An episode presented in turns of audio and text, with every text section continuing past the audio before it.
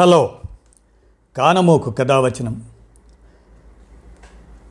మోహనవచనం పరిజ్ఞాన హితబాణం శ్రోతలకు ఆహ్వానం. నమస్కారం. చదవదగునెవరు రాసిన తదుపరి చదివిన వెంటనే మరువక పలువురికి వినిపింపబూనిన అది ఏ పరిజ్ఞాన హితబాణమవు పో మహిళ మోహనవచనమై విరాజిల్లు. పరిజ్ఞాన హితబాణం లక్ష్యం ప్రతివారీ సమాచార హక్కు ఆస్ఫూర్తితోనే ఇప్పుడు డెబ్భై ఐదేళ్ళ స్వాతంత్ర వేడుకల సందర్భంగా రామోజీ విజ్ఞాన కేంద్ర చారిత్రక సమాచార సౌజన్యంగా నేటి తరానికి మీ కానమోకు కథ వచ్చిన శ్రోతలకు ఆనాటి స్వతంత్ర సమర ధీరులు కర్మయోగులు వీరులు త్యాగులు వారి స్మరణను మీ కానమోకు స్వరంలో వినిపించటం ఒక భాగ్యంగా భావిస్తున్నాను. ఇక వినండి. స్వతంత్ర సమర ధీరులు కర్మయోగులు వీరులు త్యాగులు వారి స్మరణ. ఇక వినండి. జాతి వజ్రాలు జాగృత తేజాలు. స్వతంత్రం వచ్చి డెబ్భై ఐదేళ్ళైనా ఆ గీతానికి వన్నె తగ్గలేదు. ఇప్పటికీ ఎప్పటికీ దేశభక్తికి దాని ప్రేరణ కలిగిస్తూనే ఉంటుంది ఆ గీతం. జెండా ఊంచా రహే హమారా విజయీ విశ్వ తిరంగా ప్యారా. ఈ గీతం కోట్ల మంది భారతీయుల హృదయాలను ఉప్పొంగించిన ఆ గీతాన్ని రచించిన ఉత్తరప్రదేశ్లోని కాన్పూర్కు చెందిన శ్యామ్లాల్ గుప్తా వర్షద్. ఆయన పంతొమ్మిది వందల ఇరవై నాలుగులో ఈ గీతాన్ని జైల్లోనే అక్షరబద్ధం చేశారు. అనంతరం స్వాతంత్రోద్యమంలో ఈ గీతం ఒక భాగంగా మారింది. జలియన్ వాలాబాగ్ అమరవీరుల జ్ఞాపకార్థం శ్యామ్లాల్ పంతొమ్మిది వందల ఇరవై నాలుగు మార్చి మూడున కాన్పూర్లోని పూల్బై పూల్బాగ్ మైదానంలో జవహర్లాల్ నెహ్రూ సమక్షంలో తొలిసారి ఆలపించారు. వెంటనే నెహ్రూ శ్యామ్లాల్ను కౌగలించుకొని ఈ గీతం దేశ చరిత్రలో చిరస్థాయిగా నిలిచిపోతుందని అభినందించారు. ఈ గీతాన్ని రాసినందుకు శ్యామ్లాల్ను బ్రిటిష్ ప్రభుత్వం జరిమానా విధించటమే కాక మరోసారి జైలుకు పంపింది. స్వాతంత్రం వచ్చాక ఎర్రకోట నుంచి ఈ జాతీయ గీతాలాపన జరిగింది. అప్పటి నుంచి దీనికి ఫ్లాగ్ సాంగ్ అనే పేరు స్థిరపడిపోయింది. పంతొమ్మిది వందల యాభై రెండు ఆగస్టు పదిహేనున ఎర్రకోట వద్ద శ్యామ్లాల్ స్వయంగా ఈ గీతాన్ని ఆలపించారు. ఆయన కృషికి గుర్తింపుగా భారత ప్రభుత్వం పంతొమ్మిది వందల డెబ్భై మూడులో పద్మశ్రీతో ఆయన్ని సత్కరించింది. పంతొమ్మిది వందల డెబ్భై ఏడులో ఆయన కన్ను మూశారు. ఆయన స్మృతికి నేటి డెబ్భై ఐదు సంవత్సరాల స్వాతంత్ర వేడుకల సందర్భంగా తొలి నివాళి అర్పిద్దాం. ఇక వారందరూ దేశ స్వాతంత్రం కోసం అలుపెరగక పోరాడిన ధీరులు తాము నమ్మిన మార్గంలో ముందుకెళ్ళిన కర్మయోగులు దేశ విముక్తే ధ్యేయంగా ఉద్యమాలు నడిపిన వీరులు తమ సర్వాన్ని త్యాగం చేసిన భరతమాత ముద్దు బిడ్డలు జైలు జీవితాన్ని సంతోషంగా అనుభవించిన ఉదాత్తులు వారందరికీ దేశ స్వాతంత్ర వజ్రోత్సవాల వేళ వేల వేల వందనాలు. అలాంటి వారిలో కొందరి గురించి క్లుప్తంగా స్మరించుకుంటూ మీకు వినిపిస్తాను. మోహన్ దాస్ కరంచంద్ గాంధీ అహింస మాట బాపు బాట. పద్దెనిమిది వందల అరవై తొమ్మిది ఆయన జీవితకాలం ఆరంభమై పంతొమ్మిది వందల నలభై ఎనిమిదితో ముగియటం. సత్యం అహింస సహాయ నిరాకరణ ద్వారా భారతదేశాన్ని బ్రిటిష్ సామ్రాజ్యం నుంచి విముక్తి కల్పించిన మహనీయుడు. ఇరవయో శతాబ్దంలో ప్రపంచాన్ని అత్యంత ప్రభావితం చేసిన నాయకుడిగా సిఎస్ఎన్ గుర్తించిన మన మోహన్ దాస్ కరంచంద్ గాంధీ పద్దెనిమిది వందల అరవై తొమ్మిది అక్టోబర్ రెండున గుజరాత్లోని పోరుబందర్లో జన్మించారు.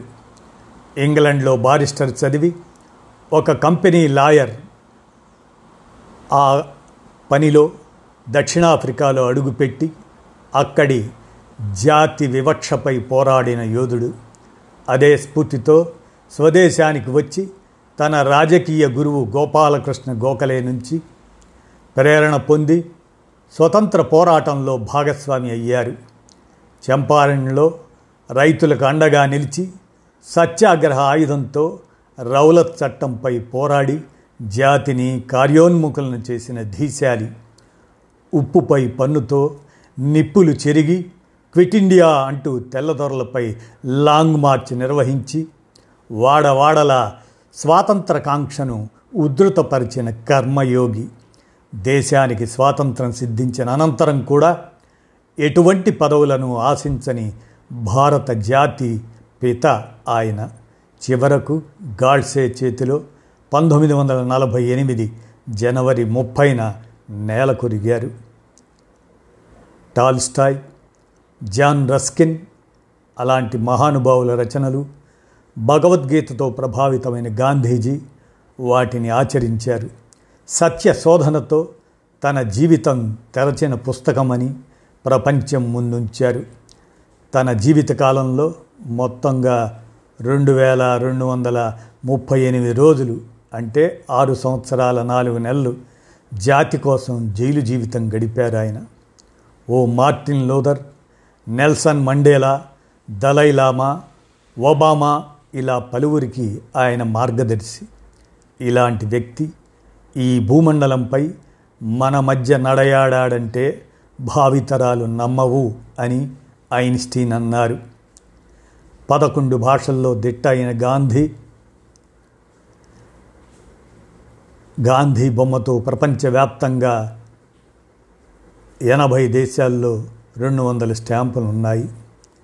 డెబ్భైకి పైగా దేశాల్లో ఆయన విగ్రహాలు ఉన్నాయి. అలాగనే జాతీయతకు హోమ్ రూల్ అనేటువంటిది అనిబీసెంట్. ఆమె పద్దెనిమిది వందల నలభై ఏడు నుంచి జీవితకాలం పంతొమ్మిది వందల ముప్పై మూడుతో ముగిసిన ఈమె ఐరిష్ మహిళ లండన్లో జన్మించారు.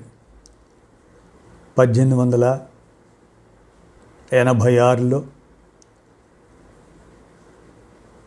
బ్లావడ్స్కీని కలుసుకున్న తర్వాత ఆమె ఆసక్తి సామ్యవాదం నుంచి దివ్యజ్ఞాన సమాజం వైపు మళ్ళింది.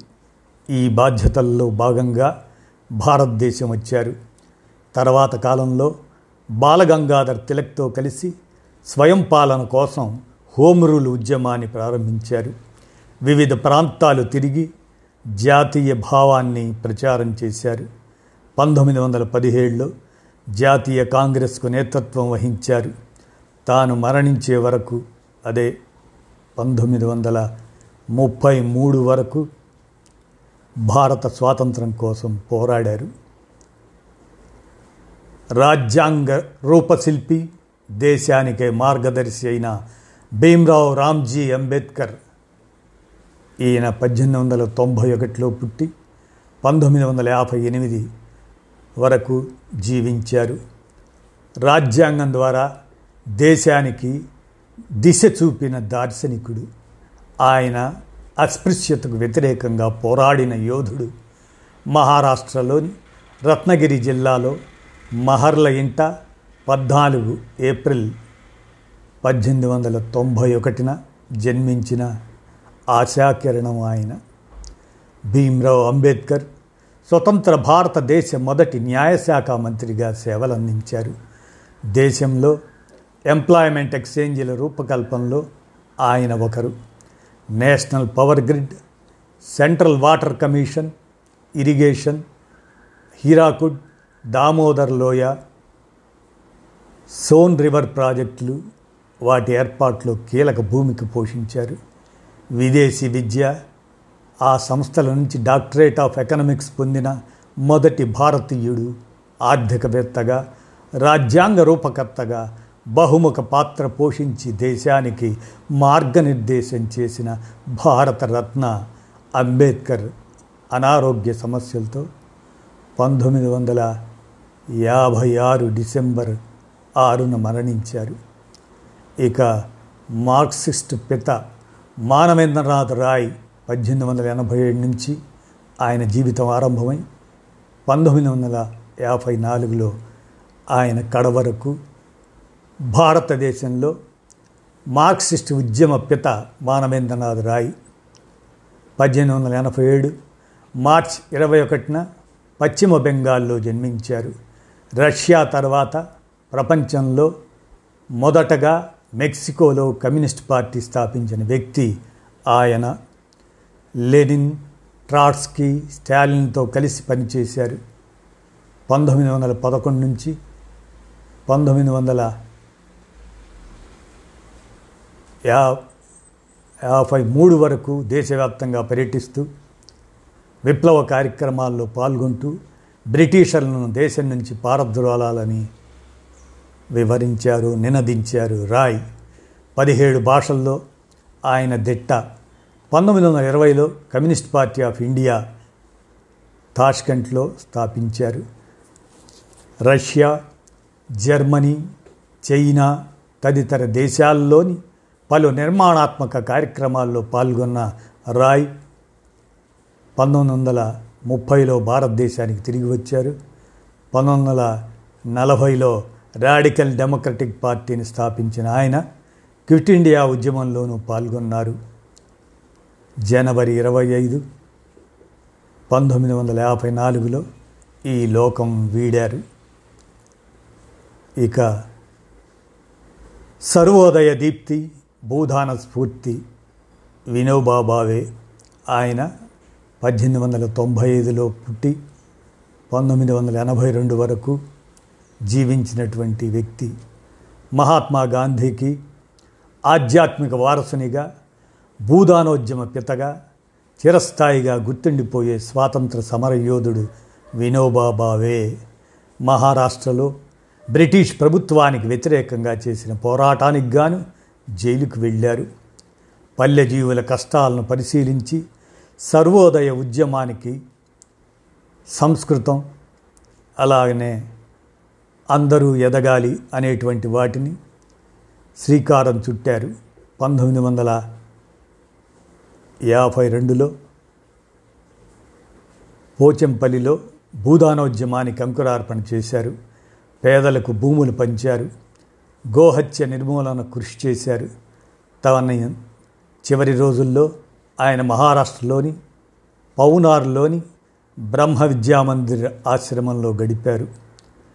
పదిహేను నవంబర్ పంతొమ్మిది వందల ఎనభై రెండులో కన్నుమూశారు. మరణానంతరం పంతొమ్మిది వందల ఎనభై మూడులో ఆయనకు భారతరత్న ఇచ్చారు. మరి అలాంటి ప్రముఖుల జీవిత చరిత్రలను మనం ఒకసారి గుర్తు చేసుకునే సందర్భంలో వారి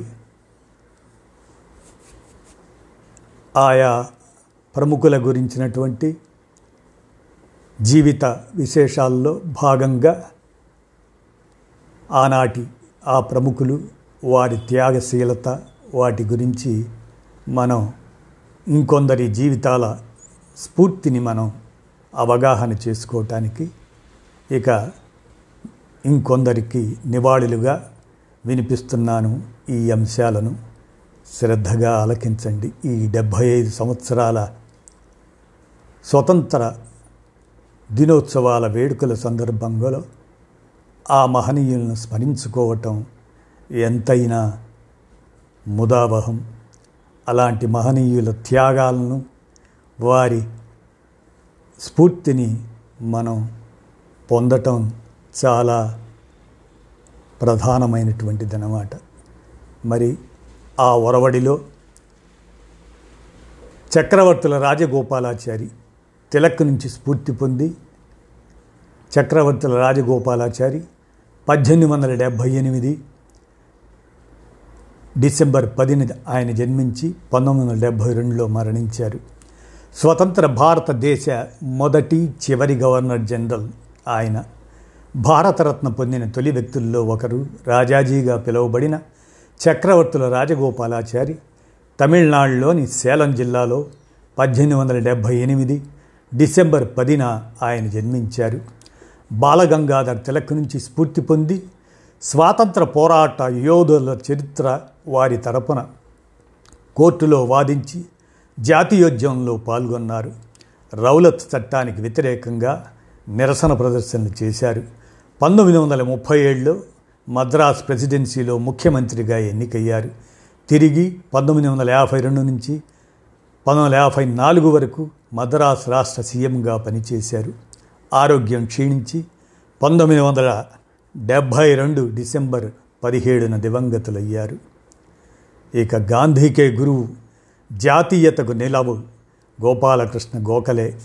వారు పద్దెనిమిది వందల అరవై ఆరు జన్మించి పద్దెనిమిది వందల అరవై ఆరు మే తొమ్మిదిన జన్మించి పంతొమ్మిది వందల పదిహేను ఫిబ్రవరి పంతొమ్మిదిన తుది శ్వాస విడిచారు. వారి గురించి విపులంగా మనం సర్వెంట్స్ ఆఫ్ ఇండియా సొసైటీని ఏర్పాటు చేసిన భారతీయ విద్యను ప్రోత్సహిస్తూ వారి పౌర విధుల పట్ల అవగాహన కల్పిస్తూ జాతీయ భావాలను పెంపొందించిన వ్యక్తి గోపాలకృష్ణ గోఖలే. పద్దెనిమిది వందల అరవై ఆరు మే తొమ్మిదిన మహారాష్ట్రలోని కోతాలుక్లో జన్మించారు. మహమ్మద్ అలీ జిన్నా మహాత్మా గాంధీలు ఈయనను తమ రాజకీయ గురువుగా భావించారు గోపాలకృష్ణ గోఖలేని. పద్దెనిమిది వందల ఎనభై తొమ్మిదిలో గోఖలే జాతీయ కాంగ్రెస్లో చేరారు. చర్చలు ఏకాభిప్రాయం ద్వారా బ్రిటిష్ పాలనను అంతం చేయాలని భావించారు. తిలక్ గోఖలేలకు పలు విషయాల్లో భేదాభిప్రాయాలు ఉండేవి. వీరి కాలంలో కాంగ్రెస్ అతివాదులు మితవాదులుగా చీలిపోయింది. పంతొమ్మిది వందల పదిహేను ఫిబ్రవరి పంతొమ్మిదిన ఆయన తుదిశ్వాస విడిచారు. ఇక మనం ప్రముఖులుగా భావించే వారిలో మహనీయుడు కర్మయోగి మదన్ మోహన్ మాలవీయ. ఆయన పద్దెనిమిది వందల అరవై ఒకటిలో పుట్టి పంతొమ్మిది వందల నలభై ఆరులో మరణించారు. బెనారస్ హిందూ విశ్వవిద్యాలయ స్థాపకులు భారత్ స్కౌట్స్ అండ్ గైడ్స్కు ఆర్జుడు పండిట్ మదన్ మోహన్ మాలవీయ ఇరవై ఐదు డిసెంబర్ పద్దెనిమిది వందల అరవై ఒకటిలో అలహాబాదులో జన్మించారు. సైమన్ కమిషన్కు వ్యతిరేకంగా పనిచేశారు. నాలుగు సార్లు జాతీయ కాంగ్రెస్కు నేతృత్వం వహించిన ఆయన పంతొమ్మిది వందల ముప్పై నాలుగులో ఆ పార్టీని వీడారు. పంతొమ్మిది వందల నలభై ఆరు నవంబర్ పన్నెండున ఆయన మరణించారు. మహనీయ అని గాంధీ కర్మయోగి అని సర్వేపల్లి రాధాకృష్ణులు మదన్ మోహన్ మాలవీయను ప్రస్తుతించారు. మాలవీయ సేవలకు గుర్తింపుగా రెండు వేల పద్నాలుగులో భారతరత్న లభించింది. ఇక చంద్రశేఖర్ ఆజాద్ పంతొమ్మిది వందల ఆరు నుంచి పంతొమ్మిది వందల ముప్పై ఒకటి వరకే వారి జీవితం. నా పేరు ఆజాద్. మా నాన్న స్వాతంత్రం. గాంధీజీ పిలుపునందుకొని పదిహేనేళ్ళ వయసులో సహాయ నిరాకరణ ఉద్యమంలో పాల్గొన్న చంద్రశేఖర్ ఆజాద్ మధ్యప్రదేశ్లో జన్మించారు. నా పేరు ఆజాద్. మా నాన్న స్వాతంత్రం. మా ఇల్లు జైలు అని కోర్టులో న్యాయమూర్తికి చెప్పిన ధీరుడు సహాయ నిరాకరణ ఉద్యమం నిలిచిపోవటంతో విప్లవ పంధా ఎంచుకున్నారు. భగత్ సింగ్ రాజగురులతో కలిసి గెరిల్లా దాడులు చేశారు. సుఖ్దేవ్తో కలిసి ఉత్తరప్రదేశ్లోని ఆల్ఫేడ్ పార్కులో ఆయన ఉండగా బ్రిటిష్ వారు ఆజాద్ను చుట్టుముట్టారు. ముగ్గురు సైనికులను చంపి కాల్చుకొని అసువులు బాశారు. ఇక భగత్ సింగ్ ఇంక్విలాబ్ జిందాబాద్ షాహిద్ భగత్ సింగ్ నేటి పాకిస్తాన్లోని ఫైసలాబాద్ జిల్లాలో జన్మించారు. హిందుస్థాన్ సోషలిస్ట్ రిపబ్లికన్ పార్టీ దాని వ్యవస్థాపకుల్లో ఒకరు ఆయన. సైమన్ కమిషన్కు వ్యతిరేకంగా జరిగిన పోరులో లాలా లజపత్పై ఆయన ఛాతీపై పోలీసులు తీవ్రంగా కొట్టడాన్ని కళ్ళారా చూసిన భగత్ సింగ్ కోపోద్రిక్తుడయ్యాడు. రాజగురు సుఖదేవులతో కలిసి పోలీస్ అధికారి స్కాట్ను హత్య చేసేందుకు పథకం పన్ని పొరపాటున శాండర్స్ను హతమార్చారు. ఇంక్విలాబ్ జిందాబాద్ అంటూ కేంద్ర శాసనసభపై బాంబులు విసిరి బ్రిటిష్ వారికి లొంగిపోయారు. శాండర్స్ హత్యకు భగత్ సింగ్ రాజ్గురు సుఖ్దేవులు కారణమని తేల్చిన బ్రిటిష్ సర్కార్ లాహోర్లో ముగ్గురిని విరితి ఉరితీసింది. భగత్ సింగ్ పంతొమ్మిది వందల ఏడులో పుట్టి పంతొమ్మిది వందల ముప్పై ఒకటిలో ఉరితీయబడ్డారు. ఇక తెలుగునాట అల్లూరి సీతారామరాజు ఆయన జ్వలించే నిప్పు కణిక పద్దెనిమిది వందల తొంభై ఏడు ఆ సంవత్సరంలో పుట్టి పంతొమ్మిది వందల ఇరవై నాలుగున బ్రిటిష్ వారి తుపాకీ గుళ్ళకు బలైనటువంటి ఇరవై ఏడేళ్ళ వయసులో అమరుడైనటువంటి ఆయన పరిమిత వనరులతో బ్రిటిష్ వారిని ఢీకొన్న సాహసి అల్లూరి సీతారామరాజు పశ్చిమ గోదావరి జిల్లా మోగలులో జన్మించిన ఆయన మన్యం కోసం పోరాడారు. ఏజెన్సీ ప్రజలు తెల్లదొరల చేతిలో అనేక దురాగతాలు దోపిడీలకు గురయ్యేవారు. రక్షిత అటవీ ప్రాంతం పేరుతో పోడు రైతులను ఇబ్బందుల పాలు చేసింది ఆంగ్లేయ సర్కారు. ఈ సంఘటనల నేపథ్యంలో అటవీ ప్రాంత వాసులకు అల్లూరు సీతారామరాజు అండగా నిలిచారు. పలు ప్రాంతాల్లో దాడులు చేశారు. పంతొమ్మిది వందల ఇరవై నాలుగులో కొయ్యూరు సమీపంలో అల్లూరు సీతారామరాజును రూధర్ఫర్డ్ సేనలు కాల్చి చంపాయి. ఇక సుభాష్ చంద్రబోస్ ఆయన పద్దెనిమిది వందల తొంభై ఏడు లో జన్మించి పంతొమ్మిది వందల నలభై ఐదు వరకు జీవించారు. భరతమాత విముక్తికి ఆజాద్ హిందూ ఫౌజ్ను ఉత్తేజపరచిన వ్యక్తి ఆయన. నేతాజీగా ప్రసిద్ధి చెందిన సమరయోధుడు సుభాష్ చంద్రబోస్ ఆయన. పద్దెనిమిది వందల తొంభై ఏడులో జనవరి ఇరవై మూడున కటక్లో జన్మించిన ఆయన. ఇండియన్ సివిల్ సర్వీసెస్ పరీక్షలో నాలుగో స్థానం సాధించారు. పంతొమ్మిది వందల ముప్పై ఎనిమిదిలో కాంగ్రెస్లో ఏర్పడిన సంక్షోభం వల్ల పార్టీని వీడారు. అఖిల భారత ఫార్వర్డ్ బ్లాక్ను స్థాపించారు. పంతొమ్మిది వందల నలభై ఒకటిలో దేశం వీడారు. రష్యా అక్కడి నుంచి జర్మనీ వెళ్ళారు. హిట్లర్ను కలిశారు. మీ రక్తాన్ని దారపోయండి మీకు స్వాతంత్రాన్ని ఇస్తా అంటూ ఉత్తేజపూరితంగా ప్రసంగించారు. పంతొమ్మిది వందల నలభై ఐదు ఆగస్టు పద్దెనిమిదిన తైవాన్ మీదుగా టోక్యో వెళ్తుండగా విమానం కూలిపోయింది. ఆయన మృతిపై మిస్టరీ కొనసాగుతూ ఉంది. ఆచార్య జేబి కృపలాని వీరు పద్దెనిమిది వందల ఎనభై ఎనిమిదిలో పుట్టి పంతొమ్మిది వందల ఎనభై రెండులో మరణించారు. పంతొమ్మిది వందల నలభై ఏడులో జాతీయ కాంగ్రెస్ అధ్యక్షునిగా ఉన్న ఆచార్య జీవత్రం భగవాన్ దాస్ కృపలాని వారు గాంధీ స్ఫూర్తితో సహాయ నిరాకరణోద్యమంలో పాల్గొన్న ఈయన ఉద్రేకపూర్వకమైన సాహిత్యం ప్రచురించినందుకు పలు సందర్భాల్లో జైలుకు వెళ్ళారు.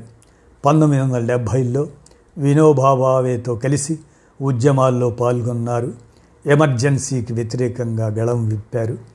తొంభై మూడేళ్ళ వయసులో మార్చి పంతొమ్మిది పంతొమ్మిది వందల ఎనభై రెండున దివంగతులయ్యారు. ఇక వల్లభాయ్ పటేల్ వీరు పద్దెనిమిది వందల డెబ్భై ఐదులో పుట్టి పంతొమ్మిది వందల యాభైలో మరణించారు. వీరు ఉక్కు సంకల్పం ఉద్యమ నేపథ్యం గమనిస్తే బిస్మార్క్ ఆఫ్ ఇండియా భారతదేశ ఉక్కు మనిషిగా పిలుచుకునే వల్లభాయ్ పటేల్ అక్టోబర్ ముప్పై ఒకటి పద్దెనిమిది వందల డెబ్భై ఐదులో గుజరాత్లో జన్మించారు. ముప్పై ఆరేళ్ళ వయసులో ఇంగ్లండ్ వెళ్ళి బారిస్టర్ చదివి స్వదేశానికి వచ్చి గాంధీ స్ఫూర్తితో బాద్దోలి సత్యాగ్రహంలో పాల్గొని సర్దారుగా మన్ననలు పొందారు. రాజ్యాంగ సభలో హక్కుల కమిటీ చైర్మన్గా వ్యవహరించారు. స్వాతంత్రానంతరం భారతదేశ తొలి ఉప ప్రధాని హోంమంత్రిగా హైదరాబాద్ జునాగఢ్ సహా ఐదు వందల అరవై రెండు సంస్థానాల విలీనంలో ముఖ్య భూమిక పోషించారు. పంతొమ్మిది వందల యాభై డిసెంబర్ పదిహేనున మరణించారు. పంతొమ్మిది వందల తొంభై ఒకటిలో భారతరత్నగా ఎంపికయ్యారు. తిలక్ వీరు స్వరాజ్యం ఉన్న జన్మ హక్కు అని నినదించిన వీరు బాలగంగాధర్ తిలక్ పద్దెనిమిది వందల యాభై ఆరులో పుట్టి పంతొమ్మిది వందల ఇరవైలో మరణించారు. దేశ ప్రజల్లో జాతీయ స్ఫూర్తిని రగిలించడానికి శివాజీ గణపతి ఉత్సవాలకు నిర్వహించి జాతీయోద్యమ పితగా మన్ననలు పొందిన బాలగంగాధర్ తిలక్ మహారాష్ట్రలోని రత్నగిరిలో జన్మించారు. కాంగ్రెస్ ప్రే పిటిషన్ ప్రొటెస్ట్ విధానాలు నచ్చని ఆయన అతివాదిగా ముద్రపడ్డారు. కాంగ్రెస్ నుంచి బయటికి వచ్చారు. స్వరాజ్యం నా జన్మ హక్కు సాధించి తీరుతాను అంటూ నినదించారు. అనీ వీసెంట్తో కలిసి హోమ్ రూల్ ఉద్యమాన్ని నడిపారు. పంతొమ్మిది వందల ఇరవైలో మరణించారు. ఇక ఆనాటి ప్రముఖులుగా జవహర్లాల్ నెహ్రూ వీరు పద్దెనిమిది వందల ఎనభై తొమ్మిది నుంచి పద్దెనిమిది వందల ఎనభై తొమ్మిది నవంబర్ పద్నాలుగుని జన్మించారు. పంతొమ్మిది వందల అరవై నాలుగులో మరణించారు. జవహర్లాల్ నెహ్రూ ఉన్నత కశ్మీరీ పండిట్ల కుటుంబంలో పద్దెనిమిది వందల ఎనభై తొమ్మిది నవంబర్ పద్నాలుగున అలహాబాదులో జన్మించిన జవహర్లాల్ నెహ్రూ కేంబ్రిడ్జిలో బారిస్టర్ చదివి అలహాబాద్ కోర్టులో లాయర్గా ప్రాక్టీస్ చేశారు. రౌలత్ చట్టం జలియన్ వాలాబాగ్ ఉదంతాలతో ఆవేదన చెంది గాంధీ ప్రభావంతో స్వాతంత్ర పోరాటంలో భాగస్వామి అయ్యారు. ఏడుసార్లు జాతీయ కాంగ్రెస్కు నాయకత్వం వహించారు. పూర్ణ స్వరాజ్యం సాధించాలని ఎలుగెత్తి చాటారు. పంతొమ్మిది వందల ఇరవై తొమ్మిది డిసెంబర్ ముప్పై ఒకటి అర్ధరాత్రి లాహోర్లోని రావి నది ఒడ్డున మూడు లక్షల మంది సమక్షంలో మువ్వన్నెల జెండా ఎగరవేసి స్వరాజ్య కాంక్షను రగిలించారు. ఆయన మొత్తంగా తొమ్మిదేళ్ళు జైల్లోనే ఉన్నారు. స్వాతంత్రానంతరం పదిహేడు సంవత్సరాలు ప్రధానిగా దేశానికి మార్గనిర్దేశం చేశారు. అలీన విధానానికి బీజం వేశారు. పంచవర్ష ప్రణాళికలతో భవితకు బాటలు పరిచారు. పారిశ్రామిక విధానాలతో అభివృద్ధి వైపు దేశాన్ని మళ్ళించారు. ఐఐటి ఐఐఎంలను అభివృద్ధి చేసిన ఘనత జవహర్లాల్ నెహ్రూదే పంతొమ్మిది వందల అరవై నాలుగు మే ఇరవై ఏడున గుండెపోటుతో మనల్ని వదిలి వెళ్ళారు. Lala Lajpat Rai the grand old man of India పద్దెనిమిది వందల అరవై ఐదు ఆయన జన్మించి పంతొమ్మిది వందల ఇరవై ఎనిమిదిలో మరణించారు. ఈ దెబ్బలు బ్రిటిష్ పాలన శవపేటికకు చివరి మేకులు అని పంజాబ్ నేషనల్ బ్యాంక్ వ్యవస్థాపకుడు లాలా లజపతి రాయ్ పంజాబ్ రాష్ట్రంలో పద్దెనిమిది వందల అరవై ఐదులో జన్మించారు. సైమన్ కమిషన్కు వ్యతిరేకంగా ఆయన చేసిన ఆందోళన చారిత్రాత్మకమైంది. నాటి పోలీస్ సూపరింట్ రాయ్ లక్ష్యంగా లాఠీ చార్జ్ చేశారు. ఈరోజు నాపై పడిన దెబ్బలు బ్రిటిష్ పాలన శవపేటికకు చివరి మేకులవుతాయి. అని నినదించారు. ఈ ఘటనలో గాయపడిన ఆయన పంతొమ్మిది వందల ఇరవై ఎనిమిదిలో కన్నుమూశారు. బాబు రాజేంద్ర ప్రసాద్ వీరు పద్దెనిమిది వందల ఎనభై నాలుగులో పుట్టి పంతొమ్మిది వందల అరవై మూడులో మరణించారు. రెండుసార్లు రాష్ట్రపతిగా ఎన్నికయ్యారు వారు.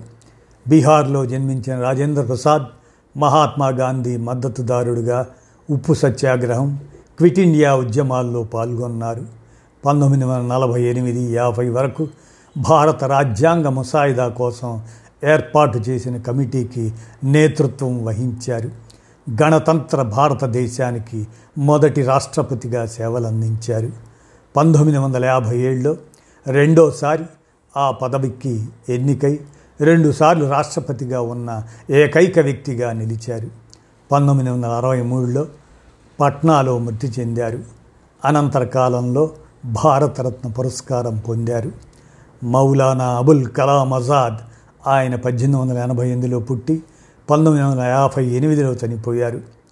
ఖిలాఫత్ ఆయుధంగా జాతీయవాదమే ధ్యేయంగా ఉన్న మౌలానా అబుల్ కలాం ఆజాద్ మక్కాలో జన్మించిన మౌలానా అబుల్ కలాం ఆజాద్ పూర్వీకులు బెంగాలీ ముస్లింలు సిపాయిల తిరుగుబాటు సమయంలో మక్కాకు వెళ్ళారు. పద్దెనిమిది వందల తొంభై ప్రాంతంలో తిరిగి కోల్కతా వచ్చారు. ఖిలాఫత్ ఉద్యమం ద్వారా జాతీయవాదాన్ని ప్రజల్లోకి తీసుకెళ్ళారు. తొలి విద్యాశాఖ మంత్రిగా సేవలందించారు. పంతొమ్మిది వందల యాభై ఎనిమిదిలో ఆయన ఢిల్లీలో గుండెపోటుతో మృతి చెందారు. మరణానంతరం పంతొమ్మిది వందల తొంభై రెండులో ఆయనకు ప్రభుత్వం భారతరత్న ప్రకటించింది. టంగుటూరి ప్రకాశం పంతులు తుపాకీ గుండుకు గుండె ఎదురొడ్డిన ధీరుడు ఆయన పద్దెనిమిది వందల డెబ్భై రెండులో పుట్టి పంతొమ్మిది వందల యాభై ఏడులో మరణించారు.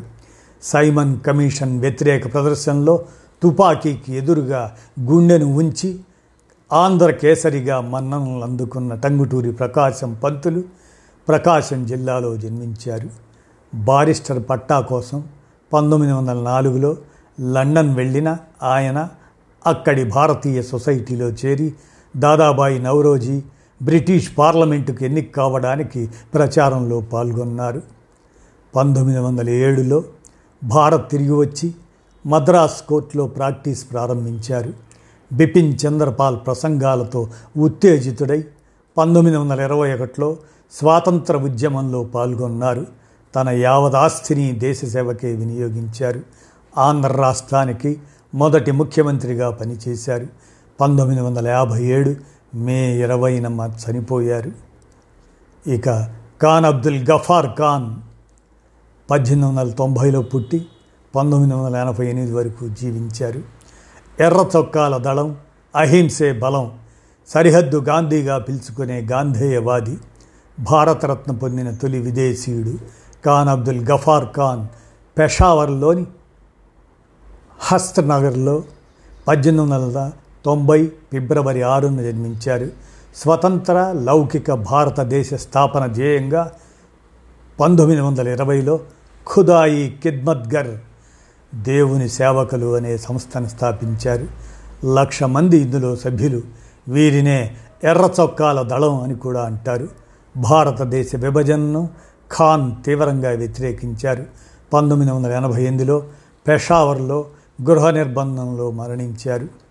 ఝాన్సీ లక్ష్మీభాయ్ పద్దెనిమిది వందల ఇరవై ఎనిమిదిలో పుట్టి పద్దెనిమిది వందల యాభై ఎనిమిదిలో అంటే కేవలం ముప్పై సంవత్సరాలు జీవించినటువంటి గర్జించిన ఝాన్సీ ఆమె సిపాయిల తిరుగుబాటులో ప్రముఖ పాత్ర వహించి ఝాన్సీ లక్ష్మీబాయిగా మన్ననలు అందుకున్న మణికర్ణిక పద్దెనిమిది వందల ఇరవై ఎనిమిది నవంబర్ పంతొమ్మిదిన మహారాష్ట్రలోని సతారాలో జన్మించారు.